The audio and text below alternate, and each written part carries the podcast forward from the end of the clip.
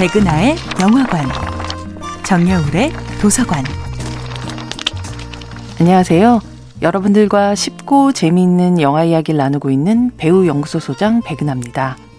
이번 주에 만나보고 있는 영화는 2020년도 영화 찬실이는 복도 만치입니다. 최근 몇 년간 한국 영화계의 가장 큰 변화이자 발전이라면 새로운 여성 감독들의 등장일 텐데요. 우리들 우리 집의 윤가은 감독, 벌새의 김보라 감독, 소공녀의 정고은 감독, 미스백의 이지원 감독, 남매의 여름밤의 윤단비 감독 등이 있죠. 여기에 김초희 감독까지 새로운 여성 감독들은 충무로의 다음 10년을 이끌어갈 한국 영화의 보배, 한보 감독들입니다. 하지만 8, 90년대에 태어나 이제 막 영화를 시작한 젊은 감독들과 달리 김초희 감독은 마흔 중반을 훌쩍 넘긴 늦다면 늦은 나이에 데뷔를 하게 되었습니다. 그녀는 주인공 찬실이가 그러했듯 세계적인 예술 감독의 성실한 프로듀서로 10년 넘게 일하며 묵묵히 영화적 커리어를 쌓아왔던 영화인이었죠. 그러다가 마침내 홀로 서기를 해야 하는 시기를 맞이했던 김초희 감독은 자신의 개인적인 경험과 방황, 그리고 치열했던 고민의 흔적을 고스란히 데뷔작인 찬실이는 복도만치에 담아냈습니다.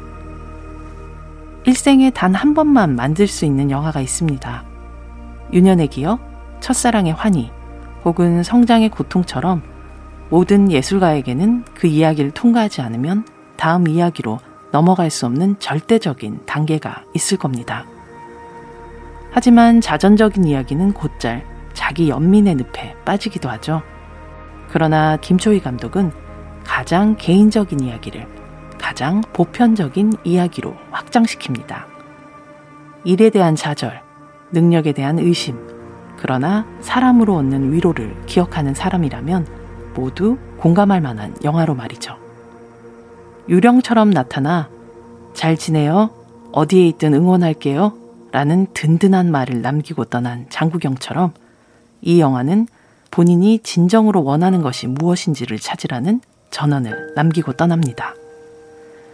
개인의 기억과 트라우마에 허우적대지 않는 영화 찬실이는 복도만치는 한 번 넘어진 누군가가 쓰러진 다른 이들의 손을 잡고 씩씩하고 유쾌하게 다시 걸어가는 한국 영화의 보배 같은 영화입니다.